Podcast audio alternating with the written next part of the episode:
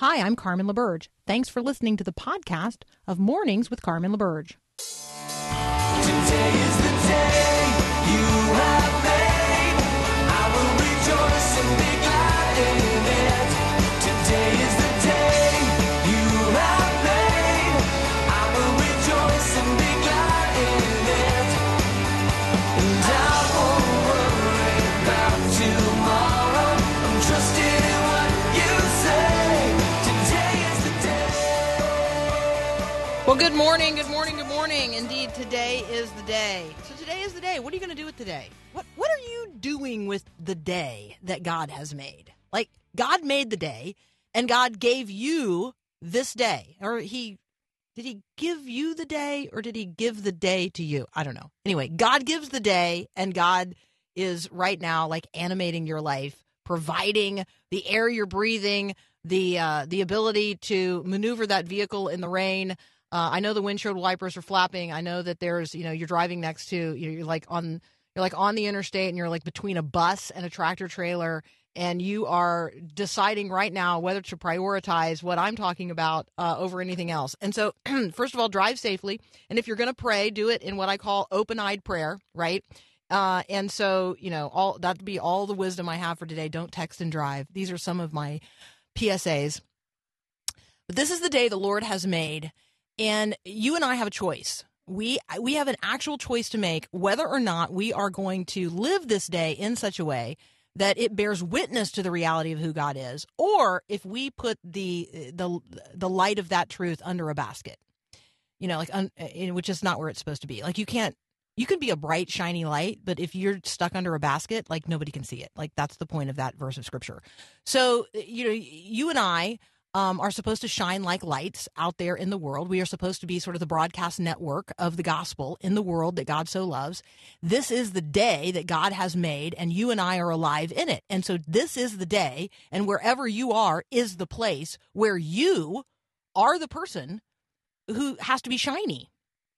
And so what does it look like? Not in a, hey, look at me kind of way, but what does it look like to live a life where you and I are doing the good works that God has prepared in advance for us to do, and we're doing them in such a way that they don't bring glory and attention to us, but to God. So we talk about doing the good works that God has prepared in advance for us to do in such a way that God is glorified, right? That they would see our good works and they would glorify God who is in heaven.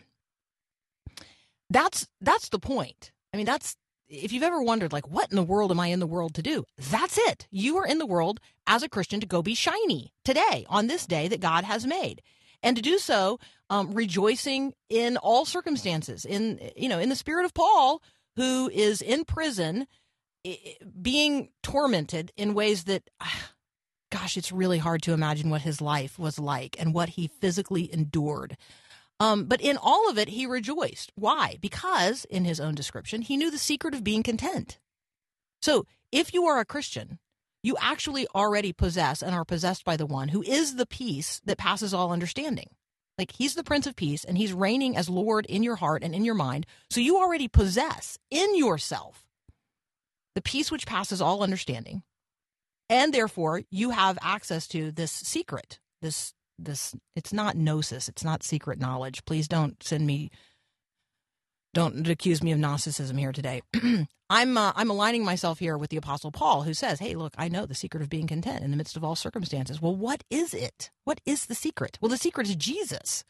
And you and I are the broadcast network, the shiny lights out there in, what Paul also describes as a perverse generation. We're it. Like, have you ever played a game of tag? How about flashlight tag? Here's a good thing for you. Or, like, lightning bugs are right now timely.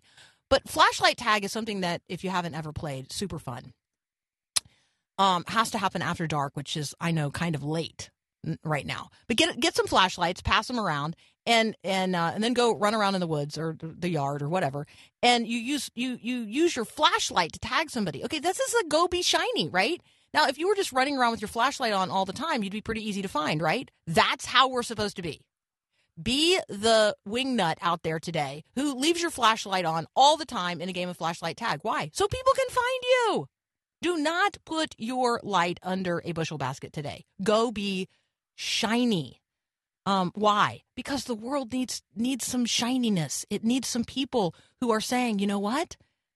I recognize that there's fallenness and brokenness and devastation all around and disappointment and people are naughty. But hey, this is, first of all, not the way God created it to be, and he's redeeming it. He's working right now to bring about redemption in your life, in this world, right here, right now. Well, how's he doing that? Well, that guy's name is Jesus. Let me introduce you to him. All right, so that's it. That's my Go Be Shiny message for you this morning. Up next, Adam Holz. He's a shiny guy.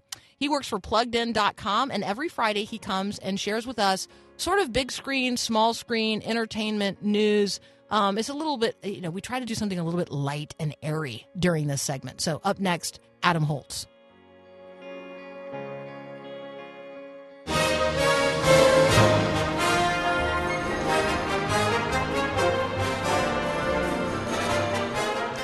Adam Holz is back. You can check out his work at PluggedIn.com. It's a ministry of focus on the family.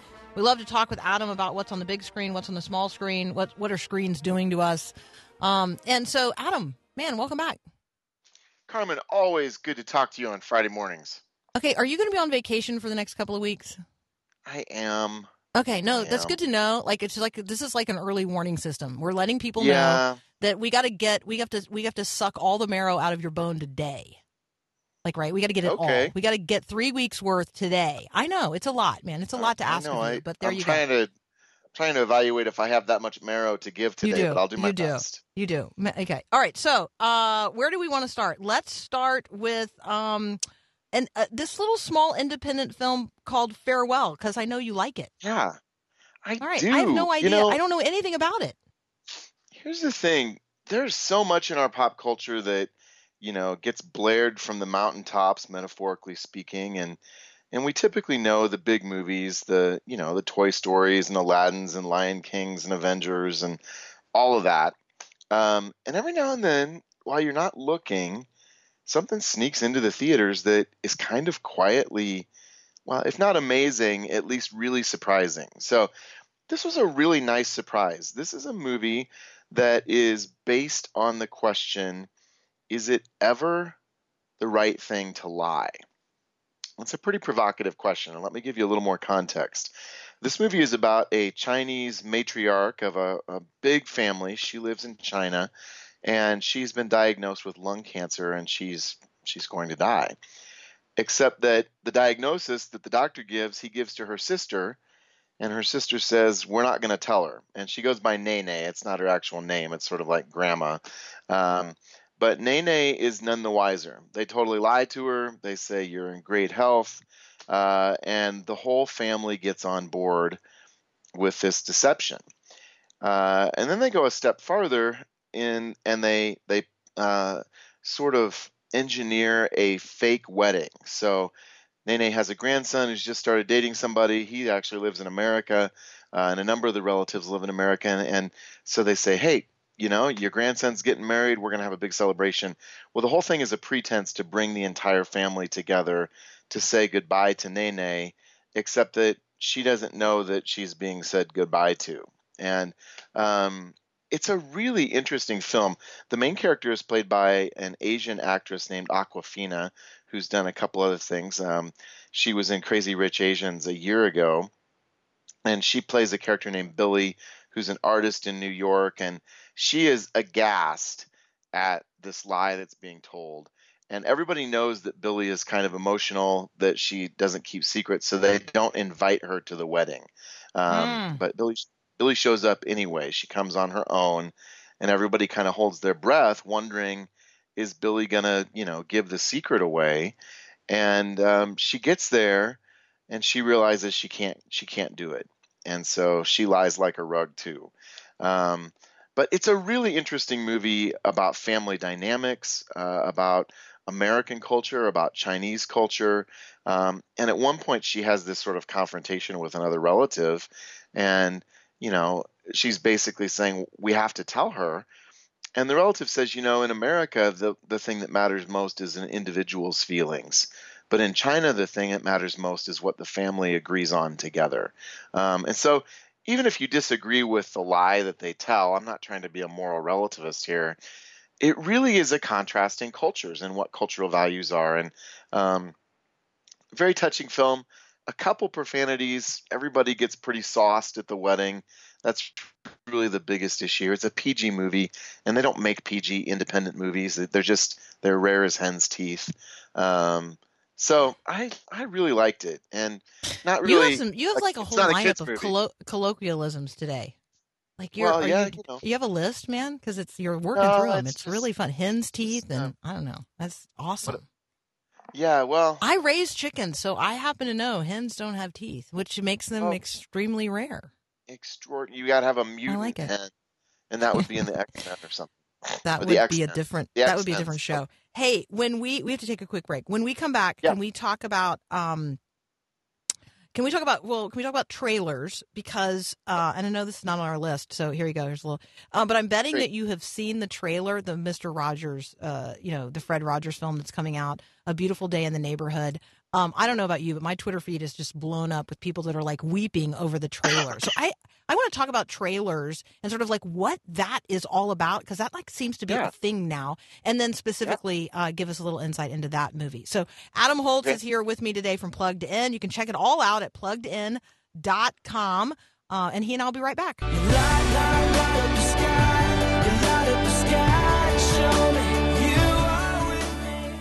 Continuing my conversation with Adam Holz from PluggedIn.com. All right, Adam, trailers have become like a thing. This seems, I don't like, an interesting development to me. Maybe I have not been paying close attention to the importance of trailers, but it seems to me as if they have like a rising cultural importance in terms of, sort of the lead up to the release of a film. So talk with us first of all about trailers, and then specifically, I'd love to hear what you think about the trailer for the A Beautiful Day in the Neighborhood movie. Well, I think that the trailers thing is interesting on multiple levels, and I think their importance is really a reflection of where we're at culturally. And here's what I mean by that.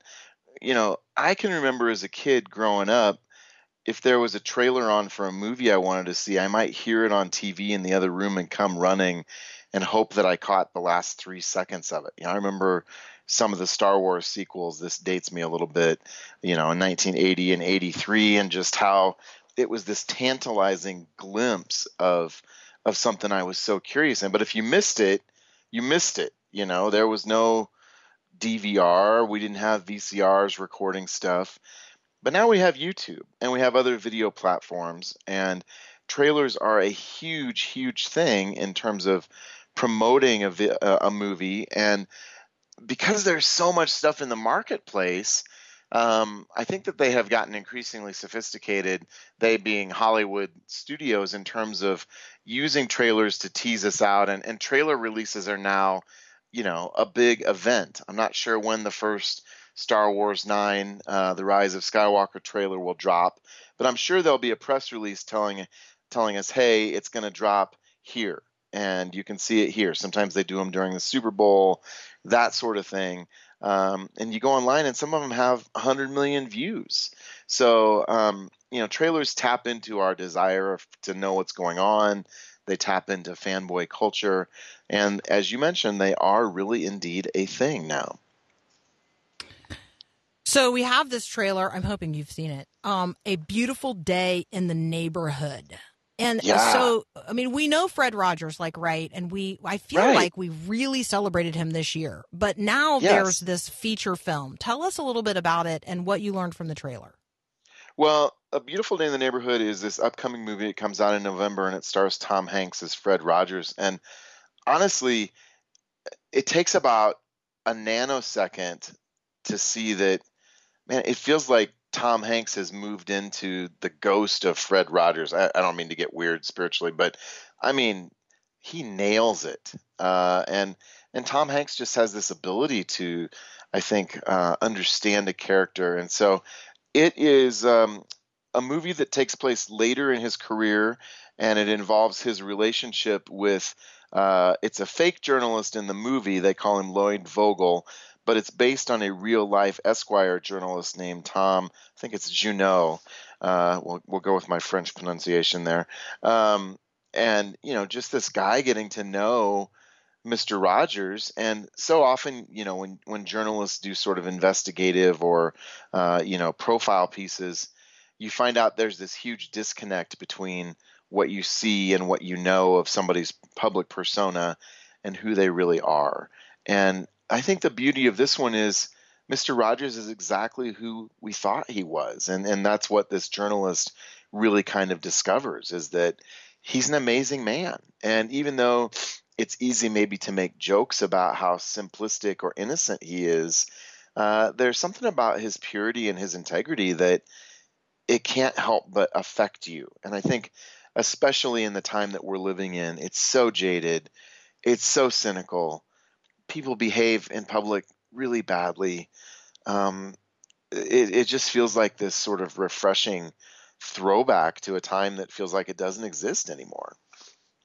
Yeah, so we can all hardly wait. I think it's going to be one of those really great anticipated films and that we can get excited about. Okay, so let's talk about a couple of, I'm not excited that Marvel is going to have its first LGBTQ plus superhero. We'll just skip over that. Let's talk about the highest grossing film globally ever, because that's now a film that is – right, I'll let you tell them, people, what it is. Highest grossing film ever globally. Avengers Endgame has finally passed Avatar, and some of us who are not huge Avatar fans, and I will number myself chief among them, are thrilled. Avengers is a better movie, but it is now at $2.791 billion globally, and it's just squeaked past Avatar by a couple $1,000,000 at this point. And, you know, people are saying, well, Avatar came out 10 years ago when you adjust for inflation, when you know, remember that there weren't nearly as many theaters in China, blah, blah, blah. Avatar is still, you know, the benchmark.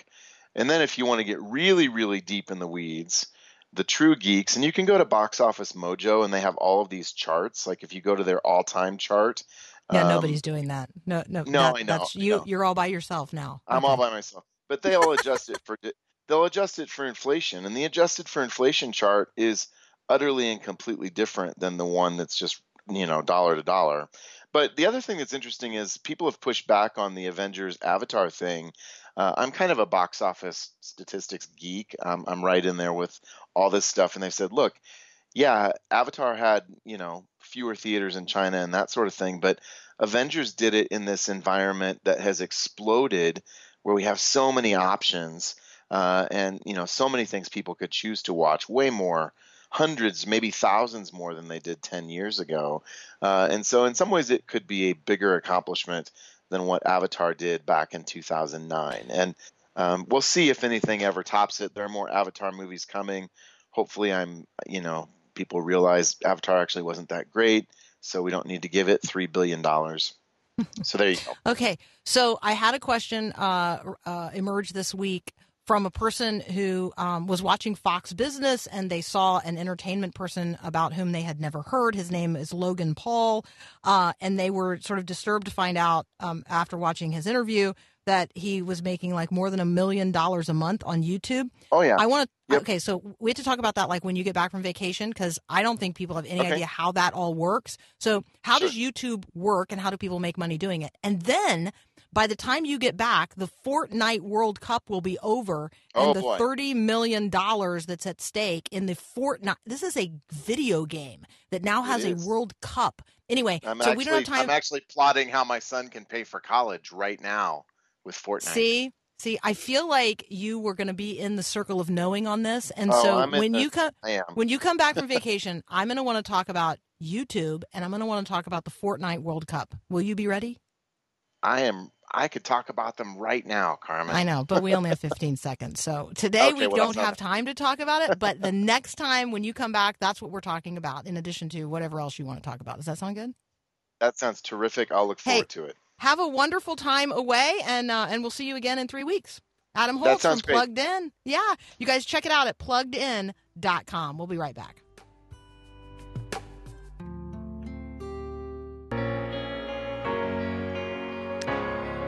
I don't even know how to follow up that particular breakpoint. And so I think that I will just move on to what we're talking about next. We're talking about family values, and we're talking about valuing the family, and we're talking about what that looks like. So let me ask the question this way. Are you a working person, and are you a working person who has a family? And when your kids were born, or if when you adopted kids, did you have the opportunity to take some time off without losing your job, and actually with not only ongoing benefits, but actually an ongoing paycheck of some kind at some level? So that is family leave. And this is a conversation that is taking place in the culture, not just in relationship to women, but also in relationship to men. We recognize the importance of dads. We recognize the importance of the bonding that takes place between infants, those who are born to us and those we adopt, that there's this period of time during which the bonding is just really essential, and it's important for the forming of the actual family. And so to have a conversation about family leave is important. Now, I know I have the ire of some of you up because you are thinking big government program here. Well, we got to start talking about it. We got to start tilling this soil as people who are pro-life for all of life, and not just for the preborn, but for those who are actually here among us. So to help us have that conversation, Rachel Anderson, who's a resident fellow with the Families Valued Initiative at the Center for Public Justice, is going to be here. We're just going to till the soil of this conversation happening in the culture about paid family leave. That's up next here on Mornings with Carmen. There are 3 C's in every teenager's home: change, conflict, and chaos. Hi, I'm Mark Gregston with Parenting Today's Teens. After living with teens and working with their families for 4 decades, I'm well acquainted with those 3 C's. When kids grow up, change is necessary. Mom and dad must flex in order to keep connecting with and training their kids. Then in every family, there'll be conflict. Sometimes it comes because a teenager is changing.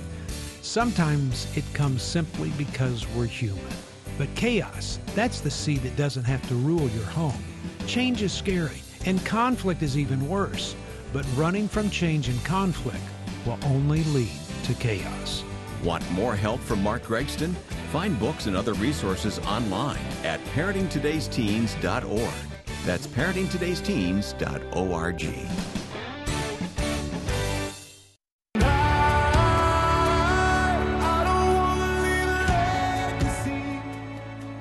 So when was the last time that you, in your own family or in a family close by, maybe a neighbor, maybe somebody in your church, you know, they needed to be able to bond with their new baby, either a baby that they had biologically or a baby that they adopted, and they just frankly couldn't afford to do that.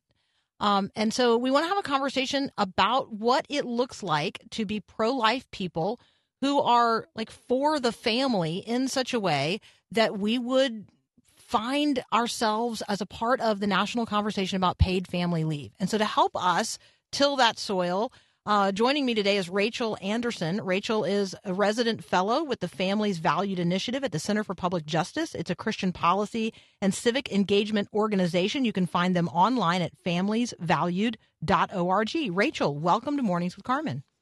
Good morning. Good morning.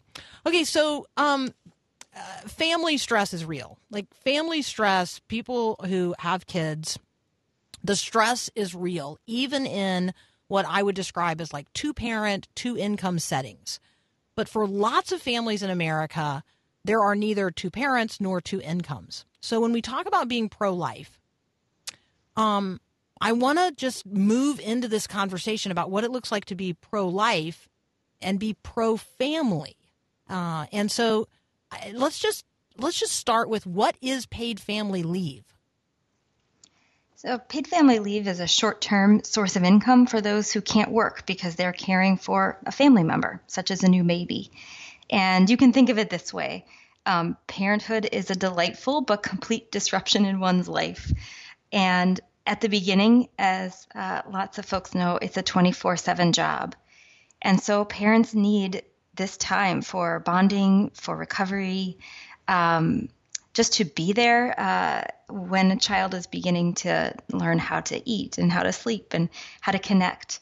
And it's really only after a few months that, let's say, a mom who's given birth is starting to heal, a child is learning to nurse, the family maybe at that point has established some rhythms in sleeping and eating and communicating, but it takes a good period of time to get there. And for someone making a typical U.S. income, taking even 3 months away from work to care for that baby means foregoing a fair amount of income. It's over $10,000 in wages. Some workers can pull together sick days or vacation days to cover some of that time, but often not all of it. And this can lead to parents going back to work far sooner than they wanted to. And that financial struggle can affect a family when there's a single breadwinner in the household, when there are, even if it's the secondary breadwinner, a parent who earns some of the money and is taking time off, but they still can't afford that length of time. So paid family leave is a way to lift some of that economic burden so that families can spend the time they need. Okay, and so I think we tend to think of this, I have tended to think of this as associated with this particular issue and concern, that of newborn babies and the desire of new parents to be home with those babies, either a baby that you have biologically or one that you adopt. But that's not the only group of people that we're talking about. We're talking about people recovering from serious illness, and we're also talking about people who find themselves needing to be the primary caregiver for a family member who is sick and or dying. Am I right that we're talking about kind of three categories of people when we're talking about paid family leave? It can very much cover all three categories. Kind of welcoming a new baby is in some ways the most acute and most kind of well-known of the circumstances. Another area that we've at least focused on has been caregiving at end of life because it's so common, it's so crucial. And these days, people can feel like they're either needing to step out of the workforce to care for a loved one, or are trying to juggle both work and that caregiving, and it can be a tremendous burden. And so there's a need to really think about that as well, especially including those who are in kind of the sandwich situation, who may be caring for still kids at home and also may have a parent or other loved one with a medical need. Yeah, you're speaking my language, the sandwich generation. Yes. Some of us have it on, right? We got it on both ends, and we're already grandparents too. And so we got a whole another new generation of babies that people think, we've got to have time to take care of. Okay, so Rachel, let's talk about this. Paid family leave is really, when we talk about it, you and I are thinking of that as just one part of a much bigger pro-family fabric. Talk about that fabric and some of the other threads that we need to reweave together here in America. Well, we say at the Center for Public Justice that families are covenant communities of love and trust. They are the smallest and most fundamental of human institutions, and God created them to be foundational to a healthy society. So that's kind of at the heart of this thinking. We know that families are under tremendous stress from many sources. There are the sources we often think of, like the rising social acceptance of divorce. But families are also under stress from economic forces and even an individualistic culture that pulls each member of the family in a separate direction. I'm a parent, and I think about this a lot, whether it's protecting time for church on Sundays in place of sports practice, or protecting time for family dinner, or thinking about the individualizing pressure of social media. Those are all very much there, I think, and kind of give us reason to think a lot about supporting family in this particular time. Some of those pressures we can push back against as a family or as a wider community. And I think our congregations, our community organizations, even our workplaces can play a role in making deliberate choices to affirm family life. So if folks want more information, one of the places that they can go is familiesvalued.org. But tell us also how people can find the Center for Public Justice. We're at cpjustice.org. And just by way of background, we're about a 40-year-old institution that's been thinking about public policy from a Christian perspective. So welcome folks connecting with us. Yeah, right. Not a new kid on the block. So the Center for Public Justice, super reliable Christian policy, civic engagement organization. The topic we're specifically talking about today is paid family leave. Familiesvalued.org is where you can get all of the information. Rachel Anderson and I are going to continue this conversation right after a quick break. We'll be right back. If your blessings come through raindrops, what if your healing comes through tears? What if it's continuing my conversation with Rachel Anderson. She and I are talking about paid family leave. You can find more information at familiesvalued.org. Rachel, I'm reading a headline right this minute in The Atlantic from yesterday, the conservative argument over paid family leave. Some acknowledge it'd be nice for everyone to have, but think it's unrealistic. I think that when we start this conversation, particularly among a conservative group of people, we are torn. We're torn between being ardently and actively very pro-life and our pro-family instinct and our fiscal conservatism. And this fear of one, more big, expensive government commitment or something that's going to cost businesses and nonprofits in ways that we perceive as crippling. So why don't you just make the case for paid family leave? Well, these, as you noted, you're exactly right. These debates often boil down to questions of small versus large government. But I think it's important to first ask, what is government for? And one of the things we think about at the Center for Public Justice is that government is a God-given and common good institution. And one of government's chief roles is to ensure that institutions like the family can do their good work. So that's kind of a starting point. Then when we dig deeper, when we look closely at this issue of paid family leave, it's clear that the costs are relatively small, especially if the policy is well designed, and the benefits to family and the whole of society are significant. So just looking at the cost, what we know now, looking at some of the plans that have been offered, is that it would cost somewhere between $5 and $28 billion per year. And to put that into perspective, that's less than 5% of the whole Social Security program. And the policy can be designed well to avoid excessive costs, whether it's through kind of dependency or inappropriate use of the program, and placing a cap on the amount of benefit provided so that the responsibilities are still shared between families, workplaces, and any program that's developed. But we think it's important to do this because as it stands, the workers who most need paid leave are maybe they're too early in their career to have saved up a lot or to have access to a kind of a job with high levels of benefits. Those are the ones who are most likely or least likely to get it at work and are most likely to need it. So let's talk about some of the ideas that are being floated in terms of how to pay for it. Because I guarantee you that there's people listening right now and they're like, how are we going to pay for that? Like, it'd be nice, but how are we going to pay for that? So what are some of the ideas being floated? So there are three big ideas at the moment. And even before that, I'd like to say that none of the proposals are ones that create a mandate for small business. There's kind of a worry that paid family leave would become an employer mandate and would force businesses or nonprofits to pay for expensive benefits that they couldn't afford. But all of the models under consideration right now would not place the burden principally on the employer. They're thinking of it in a different way. So one key one is to think about paid family leave as an advance on personal Social Security benefits. Essentially by giving, and this really is in the context of new parents, giving new parents access to Social Security in advance. They would have some pay during that early caregiving time, and in exchange would reduce or delay Social Security benefits later in life.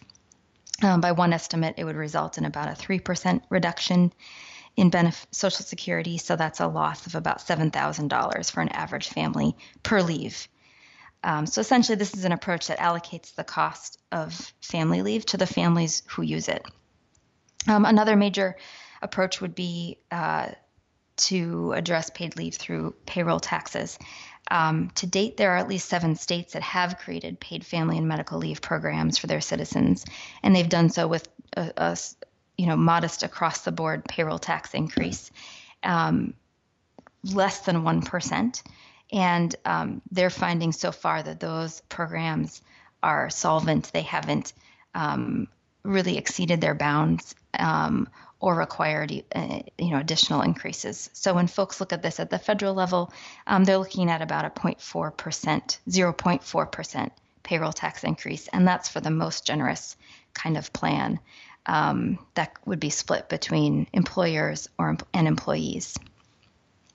Okay, we probably have time to talk about one more thing, and so maybe let's just get right down to the brass tacks here. What's the status of this conversation when we think about like Capitol Hill, when we think about lawmaking and lawmakers? What's the status of this conversation? Right. Well, there are several bills right now, kind of along the lines that I described. With our divided Congress, I think the key work to be done is to build bipartisan consensus around core principles, or even just kind of consensus, in our own communities around core principles, such as the centrality of family, the dignity of work, the need to support families to take care of one another. We're used to hearing about programs that are anti-family, but paid family leave essentially empowers families to be there for one another, to do their own good work. So we've got, we're focused at the moment on those principles and encouraging our legislators to take this seriously and to do the hard work to think through how to create a viable program that doesn't exceed its bounds. If you follow us on Twitter, we're happy to kind of keep sharing that kind of information. And even online, we've got a sample letter that you can adapt and send yourself. So if they wanted to follow you on Twitter, it would be at Families Valued and online familiesvalued.org. Again, Rachel is a resident fellow at the Center for Public Justice. If you want to check them out, that is cpj.org. Am I right? I'm doing that off the top of my head. cpjustice.org. Oh, see? I knew. I got to write everything down. cpjustice.org. And for the listeners that are, raising concerns, I just got a listener who communicated with us on our text line, Rachel, please talk about you and I don't have time to do this today, but I'm sharing this with you and letting my audience know we will tee this up for a future conversation. Talk about the burden of the work that's then placed on those who are left in the office. 2 of the 3 people in my department are actually on PFMLA, which I assume is a short form of paid family medical leave something. And they need it. I get it. But, I'm then burdened with basically having to do their work while they're away. So I completely get that.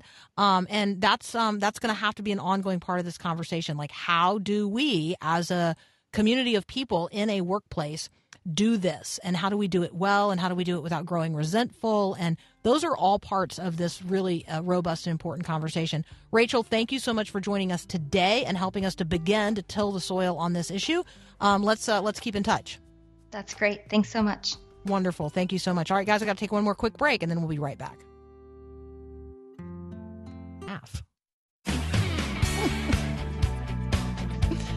So I do want to say a big thank you to Nat Becker, who is running the boards. He's serving now as the person in charge behind the scenes, pushing my buttons, because Paul Perot, our producer, is on, I don't know, is he on family leave? Is that the way we're thinking about it? Not exactly. He's getting married on Sunday, and so send up a prayer for Paul and Jessica as they walk down the aisle and start their new life together. And God makes of 2 one, which is just the miracle of marriage. And none of us understand it. It is a great and profound mystery, and we want to pray God's blessing upon them.